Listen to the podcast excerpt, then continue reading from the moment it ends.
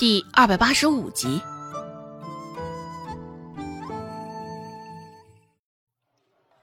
柳青青摆弄着那两根受伤的手指头，等了良久，却依旧没有等到顾寒生的嘘寒问暖。柳青青深呼吸一口，这才开口说道：“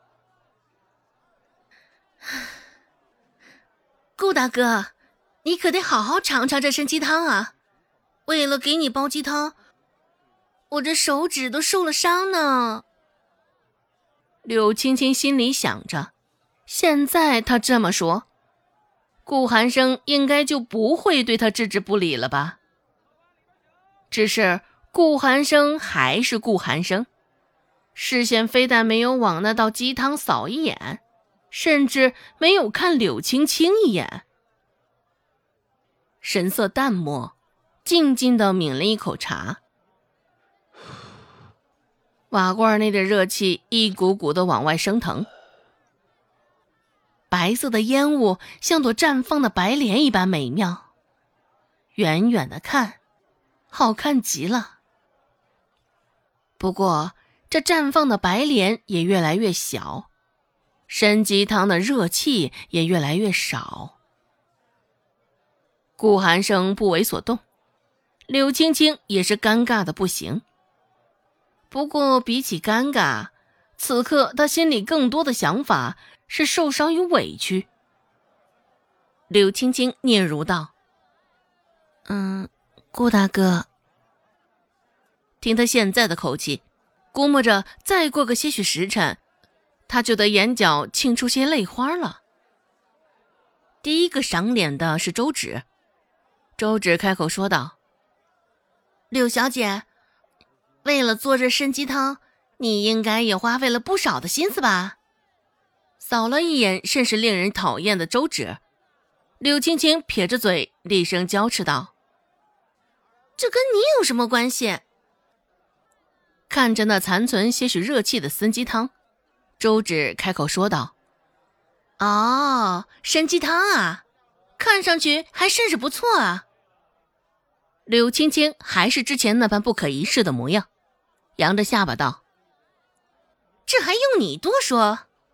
像你这样的人，应该一辈子都没有尝过参鸡汤吧？”周芷笑笑，知道柳青青是会错了她的话意。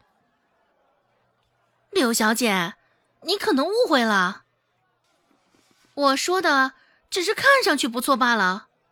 嗯，鸡是好鸡，人参也是好人参，只是……”周芷拉长的调子，特意没有将话说完，也主要是想玩弄柳青青一下，看看她的反应。如周芷预料的一样，听到周芷的话，柳青青便急不可待地为自己正身。“只是什么只是？别以为我不知道你在想什么。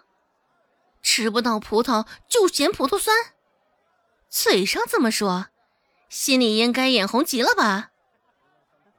当着顾寒生的面呢，柳青青可不想让他听到半个有关于他不好的字眼。看着周芷，柳青青也愈发笃定，这个鬼丫头就是故意给他使绊子，想要诋毁他，以此破坏他在顾寒生心中的形象。周芷轻声笑了两声，说道：“呵呵，你倒是挺会糟蹋人参的，竟然还能想到在鸡汤中放萝卜这么一出。”柳青青自然是不懂药理的，对于周芷说的话，柳青青也没有明白其中的话意。柳青青问道：“什么意思啊？你懂什么？”周芷说道：“一个补气，一个破气，人参的功效全被你放在萝卜给抵消掉了，哼，真真是浪费呀。”不错，他先前在汤底下沉着的就是萝卜。在参鸡汤里放萝卜，那不就是暴殄天物的行为吗？柳青青被他说的云里雾里，只是大概能够明白周芷话中的意思。这参鸡汤里不应该放萝卜。不过事已至此，柳青青也不会承认自己犯的错误。听周芷这么说，柳青青也只是红着脸伸长了脖子争辩。浪费又如何？我家里人参多的是，还差这点儿。哦，长溪巡盐御史还真是个肥差啊。听你这话的意思，想必平日里你爹进的油水也不少吧？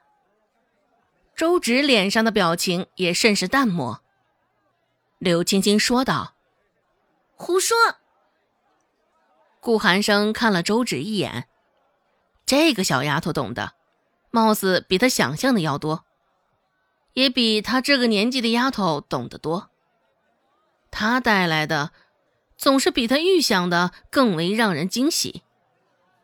顾寒生觉得周芷就像深不见底的宝盒，永远不知道她身上藏了些什么，却带着让人继续探究的吸引力。柳青青煲的参鸡汤始终顾寒生也没有尝一口，不过倒是进了周芷的肚子。虽说加了萝卜，人参的功效没了，只是从味道上讲，柳青青煲的参鸡汤味道还是相当的到位的。鲜香浓郁的鸡汤一尝就知道煲了不下半天的时间。